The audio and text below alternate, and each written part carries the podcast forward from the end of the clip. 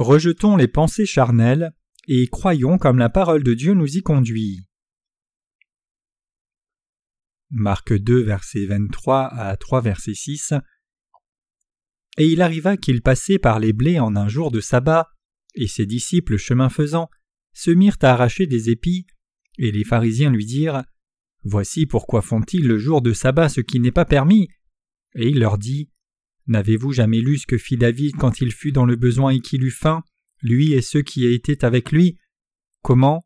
Abiatar, souverain sacrificateur, entra dans la maison de Dieu et mangea les pains de proposition qu'il n'est pas permis de manger sinon aux sacrificateurs, et en donna aussi à ceux qui étaient avec lui. Et il leur dit Le sabbat été fait pour l'homme et non pas l'homme pour le sabbat, de sorte que le Fils de l'homme est Seigneur aussi du sabbat. Et il entra encore dans la synagogue, et il y avait là un homme qui avait la main desséchée, et il l'observait pour voir s'il le guérirait le jour de sabbat afin de l'accuser, et il dit à l'homme qui avait la main desséchée Lève-toi là devant tous. Et il leur dit Est-il permis de faire du bien le jour du sabbat ou de faire du mal, de sauver la vie ou de tuer? Mais il gardait le silence, et les ayant regardés alentour avec colère, étant attristés de l'endurcissement de leur cœur, il dit à l'homme Étends ta main. Et il l'étendit, et sa main fut rétablie. Et les pharisiens sortant aussitôt avec les Hérodiens terrent conseil contre lui pour le faire périr. Ce matin, partant de la parabole du vin nouveau dans deux vieilles outres, j'ai expliqué que nous devrions tous vivre selon la parole de Dieu par la foi. Dans le passage des Écritures ci-dessus, nous voyons que Dieu enseigne la même chose.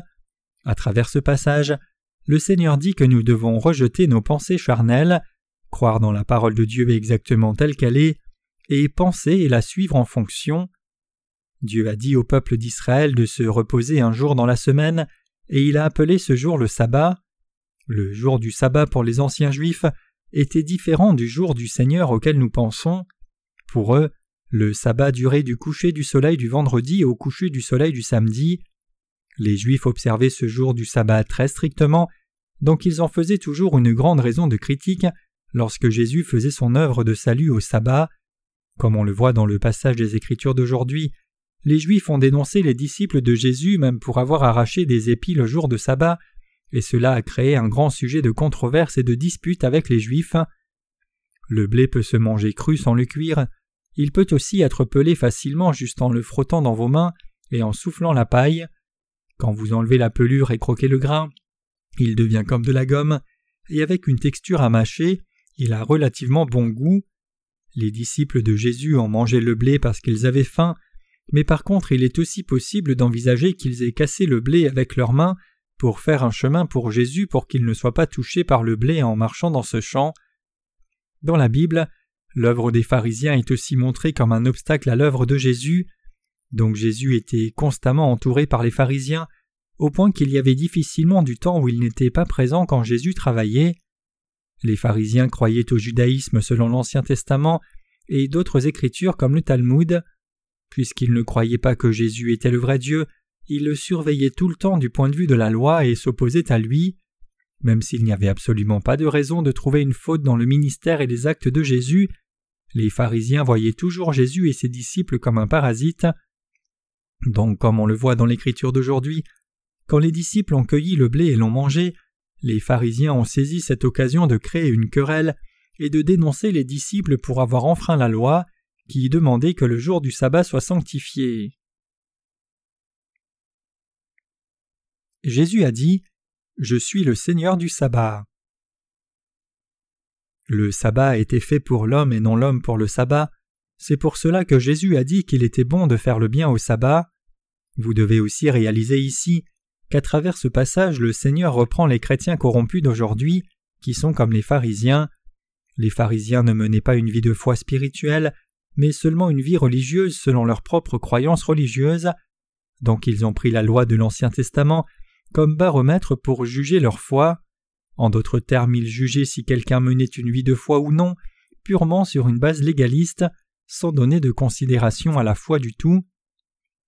Dans le quatrième commandement des dix commandements, Dieu dit que tout le monde doit se reposer le jour du sabbat, y compris le bétail et les esclaves de la maison.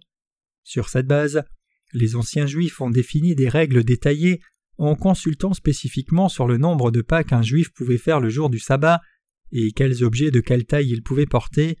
Donc du point de vue des pharisiens, Jésus et ses disciples avaient toujours l'air d'agir contrairement aux règles qu'ils avaient fixées. Mais Jésus a effectivement repris les pharisiens pour leur hypocrisie. En conséquence d'un tel reproche, les pharisiens ont haï Jésus encore plus, et ils ont saisi chaque opportunité de se quereller avec lui et de l'accuser pour leurs motifs légalistes. Comme les pharisiens ont commencé à se disputer sur le sabbat, Jésus leur a dit ce que David avait fait quand il fuyait Saül. À ce moment-là, David avait tellement faim qu'il est entré dans la maison de l'Éternel, au jour d'Abiatar le souverain sacrificateur, et a mangé les pains qui étaient placés dans le sanctuaire. David était-il ignorant de la loi? Pour avoir mangé les pains et en avoir donné aux soldats, mais si seuls les sacrificateurs pouvaient manger ces pains? Non, bien sûr que non. Il a fait cela parce qu'il savait que les pains étaient faits pour l'homme, tout comme le sabbat est fait pour l'homme. Même si la réponse de Jésus était conforme bibliquement et complètement sans défaut, les pharisiens l'ont accusé d'hérésie en prétendant qu'il ignorait la loi. Les synagogues juives de l'époque étaient l'endroit où les juifs se rassemblaient pour adorer Dieu, enseigner la parole et éduquer les enfants. En des termes d'aujourd'hui, c'était comme les écoles et tout en faisant des rites religieux, les juifs enseignaient aussi leurs enfants dans les synagogues. Pour enseigner une fois encore les juifs, Jésus est entré dans une synagogue et a guéri un homme qui avait la main sèche.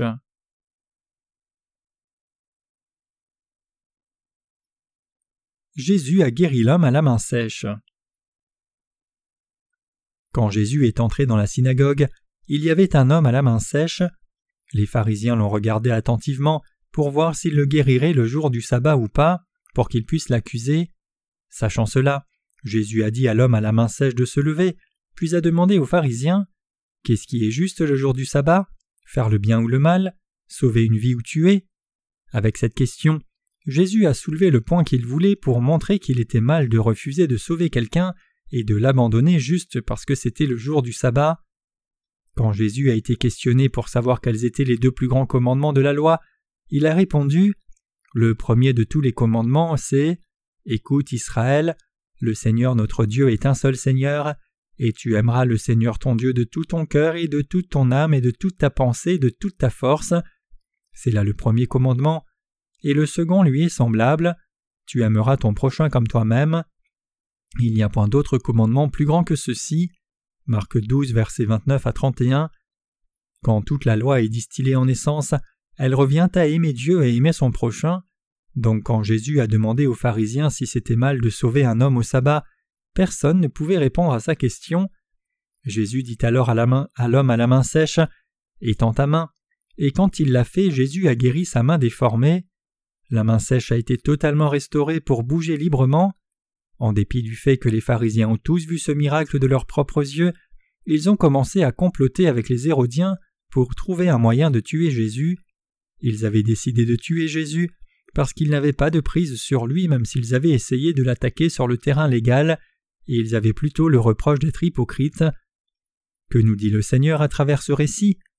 Il dit que si quelqu'un veut croire en lui, il doit rejeter ses propres pensées charnelles, suivre les pensées de l'Esprit à la place, et penser et croire selon la parole de Dieu.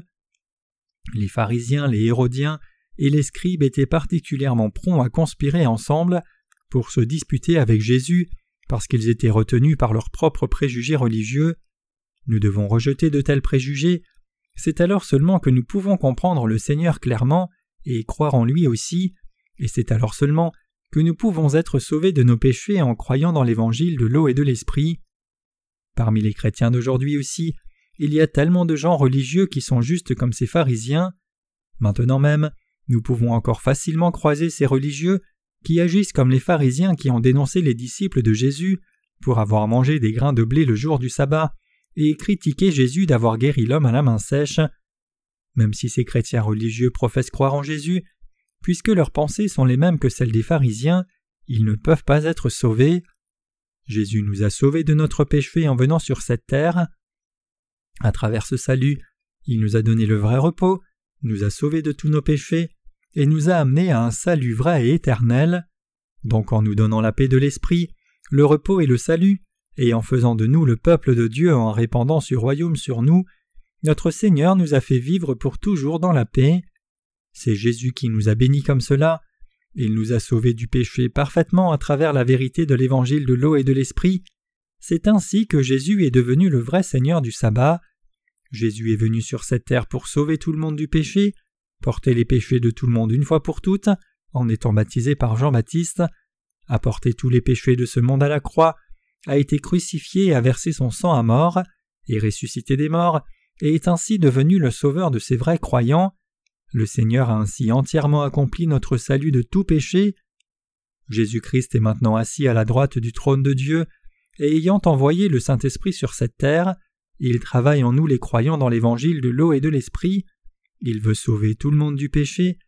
Tout comme il veut sauver les non-chrétiens de leur péché, il veut aussi sauver les chrétiens qui sont tombés dans les doctrines de leur propre dénomination, même s'ils professent croire en Jésus-Christ. En dépit de cela, les chrétiens aujourd'hui veulent seulement comprendre Jésus et croire en lui selon les doctrines de leur propre dénomination respective. Les pharisiens ont critiqué Jésus en disant Comment Jésus ne reprend-il pas ses disciples alors qu'il les a vus cueillir du blé et en manger pendant le sabbat? Comment peut-il ne pas observer le sabbat? De même, les chrétiens d'aujourd'hui basent aussi leur jugement sur les standards doctrinaux de leur propre dénomination et se demandent comment quelqu'un peut être sauvé par l'évangile de l'eau et de l'esprit plutôt que par le sang de la croix. Même si le Seigneur a pris les péchés du monde une fois pour toutes en étant baptisé par Jean et a été crucifié pour nous, ces chrétiens demandent Comment pouvons-nous dire que nous n'avons pas de péché en vivant sur cette terre et dans ce monde? Donc ils se querellent avec nous, nous défiant avec une attitude hostile. Tout comme Ismaël a persécuté Isaac, ces chrétiens qui sont ignorants de l'évangile de l'eau et de l'esprit s'opposent à ceux qui connaissent et croient ce vrai évangile. Ils s'opposent aux croyants dans l'évangile de l'eau et de l'esprit comme cela, parce qu'ils pensent seulement à Jésus dans les confins des doctrines chrétiennes auxquelles ils croient, et ils nous voient sur la base de ce préjugé. Leur foi n'est pas placée dans l'évangile de l'eau et l'esprit, mais seulement dans les dogmes du christianisme. Mais vous ne devriez jamais oublier que les doctrines chrétiennes sont fabriquées par les hommes eux-mêmes, alors que l'évangile de l'eau et de l'esprit c'est la parole de Dieu. Qui a fait tous les credos chrétiens qui prévalent dans le monde? Ils ont été faits par des hommes.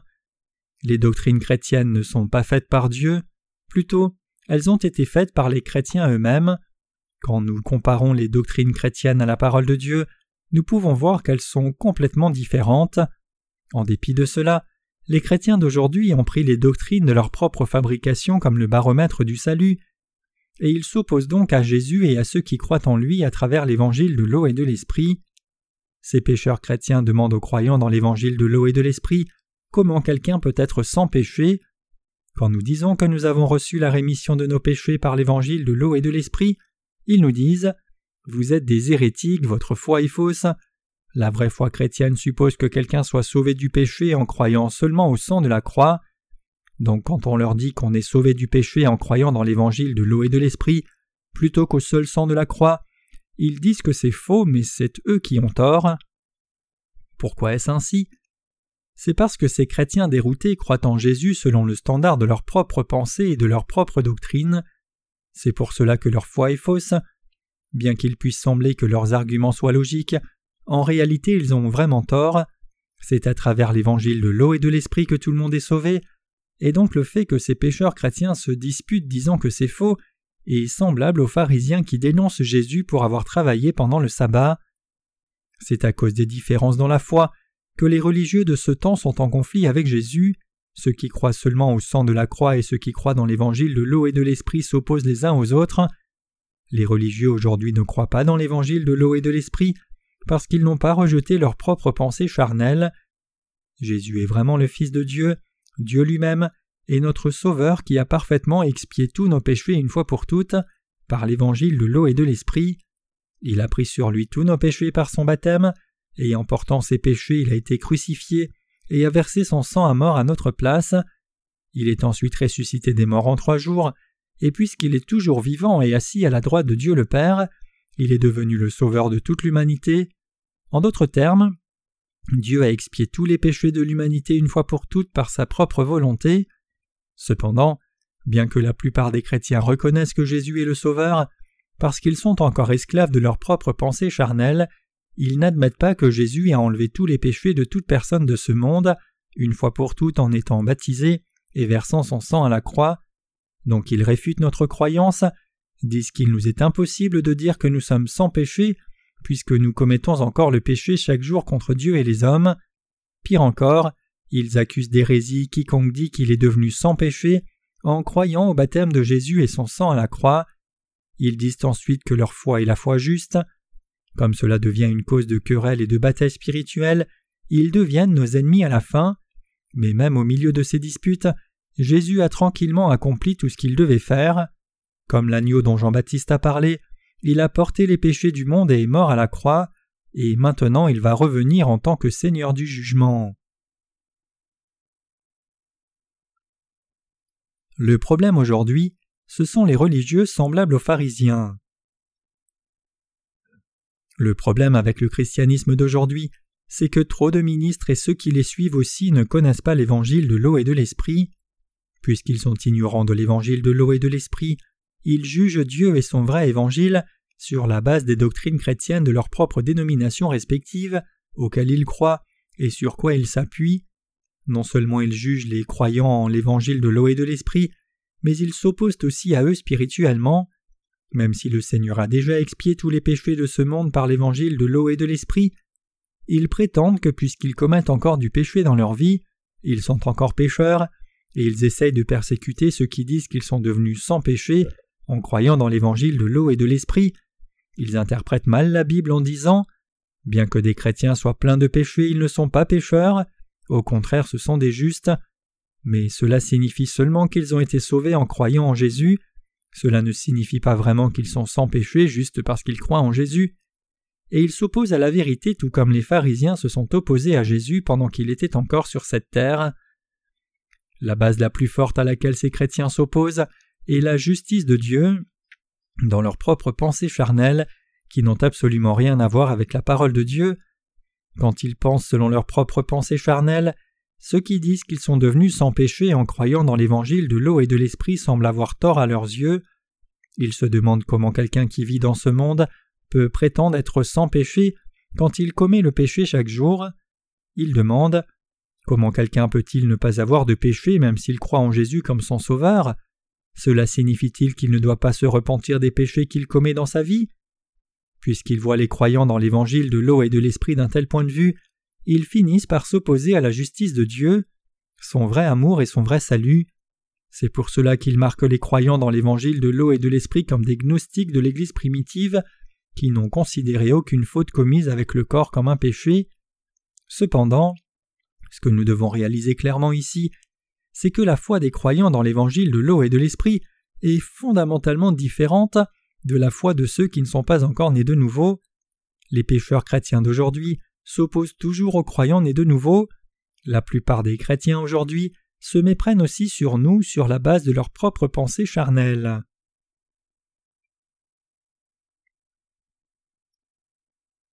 Le sabbat doit être observé spirituellement. Jésus dit Le Fils de l'homme est aussi le Seigneur du sabbat.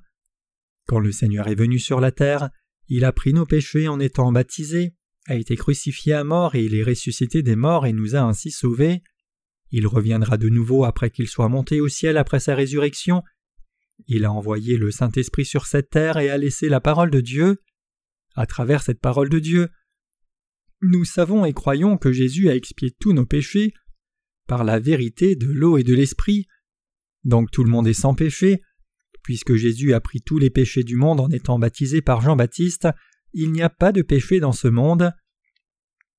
Cela signifie-t-il alors que ceux qui ne croient pas en Jésus sont aussi sans péché? Non, ce n'est pas le cas.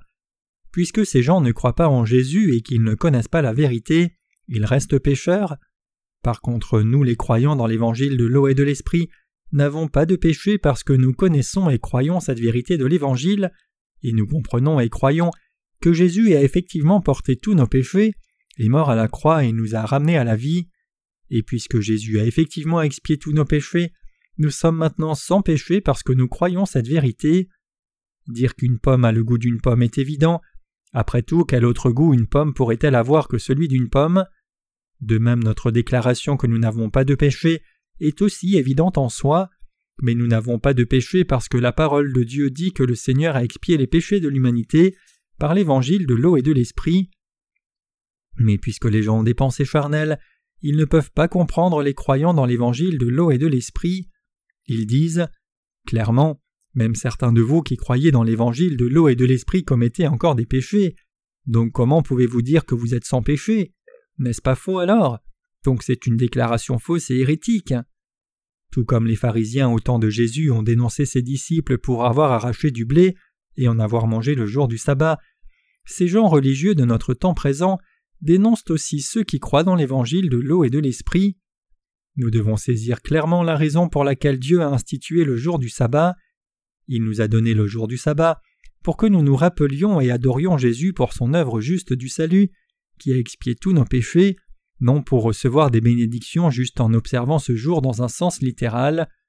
Dans l'Ancien Testament, Dieu avait dit plusieurs fois que l'on serait béni si l'on observait le jour du sabbat, mais nous devons réaliser sa signification spirituelle. Cela signifie que nous devons garder la foi que le Seigneur a expié tous nos péchés en toutes circonstances. Seuls ceux qui gardent cette foi dans leur cœur sont bénis par Dieu, et c'est sur leur cœur que le Saint-Esprit descend et agit. Pour cette raison donc, les pensées charnelles des chrétiens d'aujourd'hui sont complètement fausses. À moins qu'ils ne mettent leurs pensées charnelles de côté, ils finiront par s'opposer à Jésus et ne seront jamais sauvés, même s'ils croient en Jésus comme leur sauveur, prêchent en fonction et prétendent vivre pour le Seigneur. C'est pour cela que Jésus a dit que si quelqu'un veut le suivre, il doit renoncer à lui-même, prendre sa croix puis suivre Jésus. Ceux qui ne peuvent pas renoncer à leurs pensées charnelles ne peuvent pas suivre le Seigneur. L'on doit renoncer à ses pensées charnelles, fixer ses pensées sur l'Esprit, et y croire dans la parole de Dieu sur la base du fait que le Seigneur a expié tous les péchés par l'évangile de l'eau et de l'Esprit. Ainsi, tout le monde doit s'appuyer sur la parole de Dieu par la foi et le suivre par la foi comme Abraham l'a fait. Seuls ce genre de personnes peuvent suivre Jésus, autrement tous les autres ne deviendront que des ennemis de Jésus, tout comme les pharisiens et les hérodiens. Tristement, il y a tellement de ces gens-là sur cette terre. En Marc chapitre 1, Jésus a pris les péchés de l'humanité en étant baptisé par Jean-Baptiste, et en Marc chapitre 2, il a parlé à un paralytique et lui a dit Fils, tes péchés te sont pardonnés. Utilisant alors d'anciens vêtements et d'anciennes outres comme illustration, le Seigneur dit que nous devons mettre de côté nos pensées charnelles et sagesse conventionnelle, et plutôt penser et croire exactement selon sa parole. Dans les derniers versets de Marc chapitre 2, nous voyons Jésus discuter avec les pharisiens au sujet du sabbat, mais cette querelle n'a pas commencé par Jésus. Voyageant à travers différentes villes, Jésus avait seulement parlé de la bonne nouvelle et fait de bonnes œuvres, mais les pharisiens essayaient d'entrer en conflit. Les pharisiens sont les pécheurs chrétiens d'aujourd'hui qui ne connaissent pas l'évangile de l'eau et de l'esprit. Ces chrétiens, même s'ils disent croire en Jésus, persécutent les autres croyants. Les chrétiens sont prompts à persécuter les autres chrétiens comme des hérétiques. Même si nos enseignements sont saints bibliquement, c'est différent de leur propre tendance dénominationnelle, et donc ils nous condamnent aveuglément comme des hérétiques. Ils accusent arbitrairement tout le monde d'hérésie si c'est différent d'eux. Alors que cette tendance se trouve parmi les chrétiens du monde entier, elle est particulièrement plus prononcée dans les églises coréennes. Si quelqu'un parle et croit selon ce que la Bible dit vraiment, plutôt que les doctrines de leur propre dénomination, alors on l'accuse d'être hérétique. Beaucoup de chrétiens s'engagent dans cette pratique, tout comme les pharisiens ont accusé Jésus de rompre le sabbat et ont cherché à le tuer. Puisque ces chrétiens ne renoncent pas à leurs pensées charnelles et ne croient pas dans l'évangile de l'eau et de l'esprit par lequel Jésus a sauvé l'humanité, ils iront tous en enfer. C'est ce que Jésus nous dit à travers le passage des Écritures d'aujourd'hui. En effet, ce que Jésus disait en réalité, vous devez rejeter vos pensées charnelles, vous devez savoir y croire selon ce que je vous ai dit, je suis venu sur cette terre pour que vous puissiez réaliser que moi le Fils de Dieu allait venir incarner dans la chair d'un homme, ayant le pouvoir de remettre les péchés de tout le monde. Fils, tu as reçu la rémission de tes péchés, lève-toi et marche. Cette parole a été donnée pour nous. Jésus nous a ainsi remis de nos péchés, il a le pouvoir et l'autorité de remettre tous nos péchés, et il a expié tous les péchés de toute personne dans ce monde, il a remis tous les péchés de l'humanité, chacun des péchés de tous ceux qui croient en ce qu'il a fait pour eux. Jésus dit aux malades de se lever et marcher. Jésus nous a permis de nous lever de nos vies corrompues spirituellement, de faire l'œuvre de Dieu par la foi, et de recevoir les bénédictions de Dieu dans nos vies par la foi. Jésus a réellement une telle puissance, et il nous a réellement donné de telles bénédictions dans nos vies. Le problème, c'est la foi des chrétiens d'aujourd'hui. Même si Jésus est le Fils de Dieu le Père, il est venu sur la terre incarné dans la chair d'un homme selon la volonté du Père, a pris tous les péchés de l'humanité en étant baptisé par Jean-Baptiste, est mort à la croix, ressuscité des morts, et a ainsi accompli notre salut complètement, ces chrétiens ne reconnaissent pas le salut que Jésus a accompli pour nous, ni ne le reconnaissent comme le Fils de Dieu. Puisqu'ils ne reconnaissent même pas que Jésus est réellement Dieu, le Créateur et le Sauveur, combien est-ce problématique? De même, les pharisiens ont aussi causé beaucoup de soucis et de torts à Jésus, mais plutôt que d'abandonner, Jésus a marché parmi eux et leur a personnellement montré et expliqué qui il était réellement. Donc même parmi les pharisiens, certaines personnes se sont converties. L'une d'entre elles était un homme nommé Nicodème. Si Jésus voyait les chrétiens d'aujourd'hui qui croient seulement au sang de la croix, que dirait-il Beaucoup d'entre eux croient que Dieu a prédestiné des gens à être ses enfants avant même qu'ils ne soient nés, alors qu'il a prédestiné les autres à être jetés en enfer arbitrairement. Quand Jésus voit des chrétiens qui croient de telles doctrines erronées, il est pris de tristesse. C'est ce dont traite le passage des Écritures d'aujourd'hui. Bien qu'il puisse sembler que le Seigneur parle seulement aux pharisiens et aux hérodiens, en fait, il parle aux pharisiens spirituels d'aujourd'hui. Ce n'est pas comme si ces chrétiens ne croyaient pas en Dieu du tout.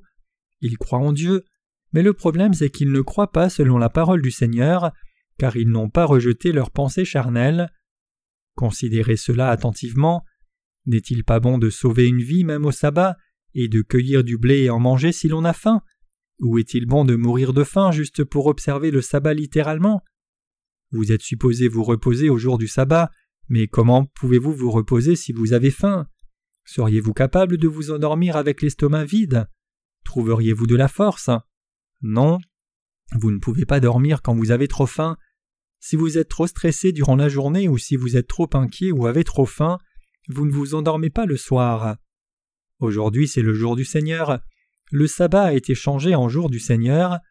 Nous l'appelons le jour du Seigneur parce que c'est le jour où le Seigneur est ressuscité. Disons que nous devions sauter tous nos repas et avoir faim toute la journée juste pour observer le jour du Seigneur. Je serais le premier à rejeter tout cela. Ne seriez-vous pas aussi énervé? Il n'y a pas de raison que quelqu'un ait faim ce jour-là. Pourquoi Jésus nous a-t-il donné la loi puis est-il venu sur la terre? Il est venu sur la terre pour nous amener le vrai salut, nous donner la paix, nous bénir, et nous sauver parfaitement de tous nos péchés, et pour faire de nous les enfants de Dieu. Nous devons donc comprendre cette provision profonde et y croire. Dieu a expié tous nos péchés par l'évangile de l'eau et de l'esprit, a fait de nous ses enfants et son peuple, nous a permis de faire l'œuvre de justice en vivant sur cette terre, et nous a donné le droit de jouir de ses richesses et de la gloire dans l'avenir. Nous devons croire cela, nous devons croire en ce que Dieu a fait pour nous. Mais nous devons accorder une considération encore plus approfondie à la notion d'observer le jour du sabbat. Nous devons réfléchir à la base du jour du sabbat et au but fondamental dans lequel on l'observe. Est-ce orthodoxe d'observer le jour du sabbat à la lettre et de considérer ceux qui ne le font pas comme des hérétiques? Pour les Juifs, le sabbat dure du coucher du soleil le vendredi au coucher du soleil le samedi. Ils ne doivent rien faire durant le sabbat. La loi dit que même le bétail doit se reposer. Strictement parlant, ils ne devraient même pas utiliser l'électricité. Même les non-chrétiens ne devraient pas utiliser l'électricité. Ils devraient aussi s'abstenir de cuisiner. Donc parmi les adventistes en Corée, les pasteurs avaient l'habitude de se disputer pour savoir s'ils devaient allumer la lumière ou non pendant le culte. Certains disaient que pour observer le sabbat, ils ne devaient pas allumer la lumière électrique, alors que d'autres disaient que si tel était le cas, ils ne devraient même pas allumer les bougies non plus. Pendant le règne colonial du Japon, les pasteurs de l'Église adventiste ont formé le groupe le plus largement tué pour avoir refusé de s'incliner devant les sanctuaires shinto. Des documents historiques montrent que les pasteurs d'autres dénominations ont aussi été martyrs pour avoir refusé de s'incliner dans les sanctuaires shinto même sous la menace de mort pour garder la parole à la lettre. D'un point de vue charnel, ces gens sont dignes de respect. Il y avait un pasteur renommé en Corée, loué comme un saint vivant. Pendant le règne colonial japonais, il a d'abord été enseignant dans ce qui est maintenant la Corée du Nord, mais quand il est devenu pasteur, il a été forcé de s'incliner dans le sanctuaire Shinto. Quand les Japonais ont menacé de l'emprisonner et de le faire mourir de faim, il a cédé à la pression et s'est incliné dans le sanctuaire. Tout le monde pensait que ce pasteur ne se serait jamais incliné devant un sanctuaire impérial, mais il a confessé de ses propres lèvres qu'il l'avait fait, et il s'est décrit comme un homme ayant beaucoup de péchés, mais ce pasteur était au moins un homme honnête. Après tout, peu auraient été capables de refuser de s'incliner dans les sanctuaires shinto dans de telles circonstances. Bien sûr, la chose sage à faire est de rester fidèle et de refuser, mais ce n'est pas une chose facile à faire. Il y avait une femme chrétienne qui a aussi été emprisonnée et persécutée fortement avoir fait campagne contre les sanctuaires shinto. Quand la Corée a été libérée du règne japonais, elle a été libérée de prison et a écrit deux livres, dont l'un s'appelle Si je péris et l'autre s'appelle Si je péris, je vivrai. Dans l'un des livres, elle écrit au sujet de la façon dont les gardiens de prison l'ont affamée, au point que ses dents et ses ongles sont tombés. Il n'apportait que de la nourriture périmée aux prisonniers, mais elle n'était que trop reconnaissante même pour cela. Après sa libération, elle a travaillé comme évangéliste pour un temps, puis s'est donnée en mariage à un pasteur baptiste qui servait aux États-Unis. Après cela, elle a été invitée en Corée plusieurs fois pour donner son témoignage, et elle a témoigné que lorsqu'elle a décidé comme Esther d'embrasser la mort s'il le fallait, Dieu l'a libérée, et montrant qu'elle n'avait pas d'ongle, elle disait qu'elle avait vécu par la foi, même si tant de pasteurs coréens avaient manqué de garder leur foi et s'étaient rendus aux Japonais, donc elle était largement respectée par les chrétiens coréens. Elle est apparue sur certaines chaînes de diffusion chrétienne américaines, donnant le même témoignage sur la façon dont elle a défié les autorités japonaises pour observer le jour du sabbat quand elle était en prison et a presque été tuée pour sa résistance. Mais à la différence des Coréens, la réaction de l'audience américaine était plutôt autre. Ils étaient en réalité plutôt surpris par son témoignage, pensant que les chrétiens coréens étaient plutôt étranges d'essayer à ce point d'observer le sabbat littéralement. À part cet évangéliste, Beaucoup d'autres en Corée ont aussi été emprisonnés pour leur attachement au jour du sabbat, et parmi eux se trouvait le diacre Chudalbai, que vous connaissez probablement très bien. Pendant la guerre de Corée, Bai a eu l'ordre de certaines troupes de Corée du Nord de nettoyer la cour le jour du sabbat. Bai leur a dit Tuez-moi si vous voulez. Je ne romprai pas le sabbat, donc je ne nettoierai pas la cour avec ce balai. Donc les troupes nord-coréennes étaient si en colère qu'ils l'ont attaché à un arbre et menacé. Maintenant réponds-nous, nettoieras-tu la cour même si c'est le jour du sabbat ou seras-tu fusillé? Mais Baï disait toujours Je préfère être tué, j'observerai le sabbat quoi qu'il arrive. Donc les troupes nord-coréennes l'ont tué. Après la fin de la guerre de Corée, tous les réfugiés sont rentrés chez eux. Ils étaient si inspirés d'entendre l'histoire de la mort de ce jeune homme qu'ils ont fait de lui un diacre à titre posthume. Et quand beaucoup de pasteurs ont voyagé à travers le pays pour prêcher dans des réunions de réveil, ils disaient à l'assemblée d'imiter le diacre Baï. Certains ont même utilisé son exemple pour critiquer l'assemblée, disant qu'alors que le diacre Baï était mort pour observer le sabbat, beaucoup de chrétiens étaient maintenant occupés à beaucoup de plaisir pendant le sabbat. Bien sûr, la bonne chose à faire le jour du Seigneur, c'est d'adorer Dieu. Mais vous pouvez manquer le culte du dimanche pour une bonne raison, par exemple, si quelqu'un de votre famille est hospitalisé avec une maladie grave, vous pourriez ne pas venir à l'église. Mais cela ne signifie en aucun cas que vous ayez rompu le sabbat. Beaucoup de chrétiens sont esclaves de croyances complètement erronées. Le péché de quelqu'un est-il réellement expié juste en croyant au sang de la croix? Les gens peuvent croire que le Seigneur a versé son sang pour eux et est mort pour eux, et par gratitude ils peuvent pardonner ceux qui leur ont fait du tort, mais que devraient-ils faire des péchés qu'ils commettent après avoir cru en Jésus? Les ministres disent qu'ils n'ont qu'à faire des prières de repentance, mais cela résout-il vraiment le problème du péché? Leurs péchés sont-ils finalement effacés? Ils disent Jésus n'a-t-il pas lavé les pieds de Pierre? N'a-t-il pas dit Si je ne te lave pas, tu n'as aucune part avec moi? Donc n'est-il pas correct de purifier les péchés en offrant des prières de repentance chaque jour? Mais est-ce ce que le Seigneur voulait dire en disant Si je ne te lave pas, tu n'auras aucune part avec moi? Jean 13, verset 8. Le sujet ici, c'est le Seigneur. Le Seigneur devait laver les pieds de Pierre. cela signifie que Jésus a pris même les péchés futurs de Pierre en étant baptisé une fois, mort à la croix, ressuscité des morts, et était ainsi devenu le sauveur de Pierre. Puisque Pierre était insuffisant, il allait commettre le péché même après la résurrection et l'ascension de Jésus, et donc si Jésus n'avait pas expié même ses péchés, Jésus et Pierre n'auraient rien eu à voir l'un avec l'autre. Le problème ici, c'est que les chrétiens d'aujourd'hui interprètent ce passage selon leur propre pensée charnelle. Ils interprètent cette parole sur la base de leur propre doctrine chrétienne, et c'est le plus grand problème. Ils continuent de mal interpréter la Bible parce qu'ils mesurent tout par les doctrines chrétiennes, donc il est absolument indispensable pour vous de rejeter vos propres pensées. Vous devez aussi rejeter les enseignements de votre dénomination.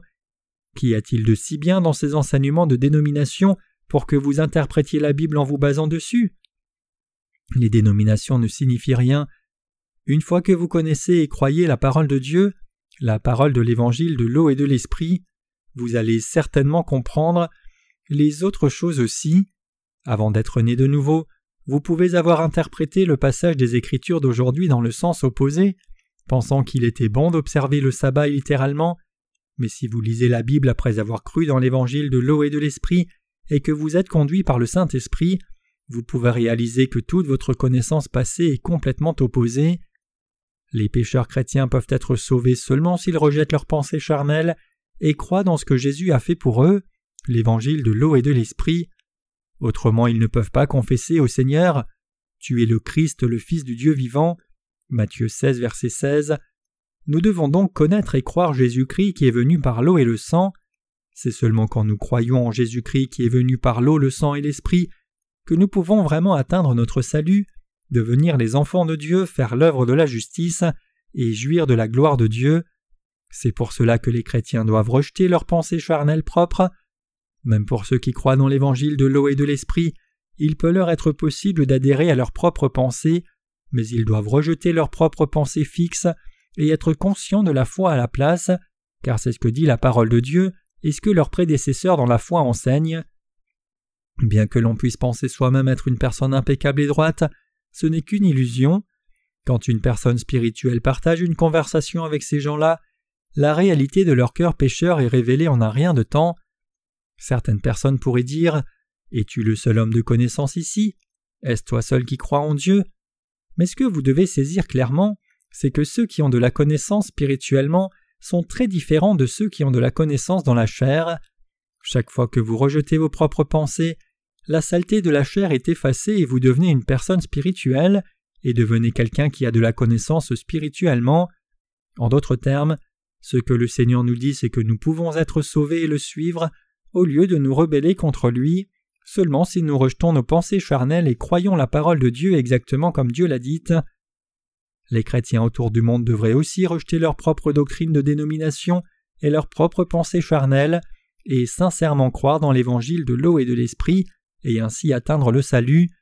Ceux d'entre nous qui ont déjà fait cela devraient être très reconnaissants de ne pas être devenus ennemis de Dieu. La parole de Dieu dit qu'une fois que vous êtes sauvés, tous les problèmes que vous rencontrerez par la suite peuvent être facilement résolus si vous écoutez les sermons et les enseignements de vos prédécesseurs dans la foi et suivez leur direction par la foi. Vous deviendrez alors aussi une personne droite spirituellement sans faute.